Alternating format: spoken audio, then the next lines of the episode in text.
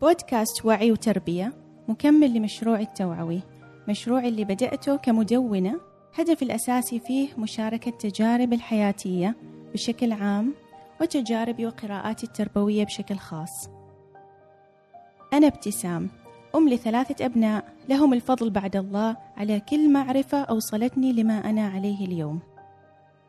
وأعرف نفسي كشخص مهتم بكل جديد في عالم التربية الإيجابية والواعية. وشغوفة بنشر هذه المعرفة بأسلوب عملي قابل للتطبيق وبعيد عن النبرة التقليدية والوعظية. لمتابعة بودكاست وعي وتربية ما شرط تكون أب أو أم.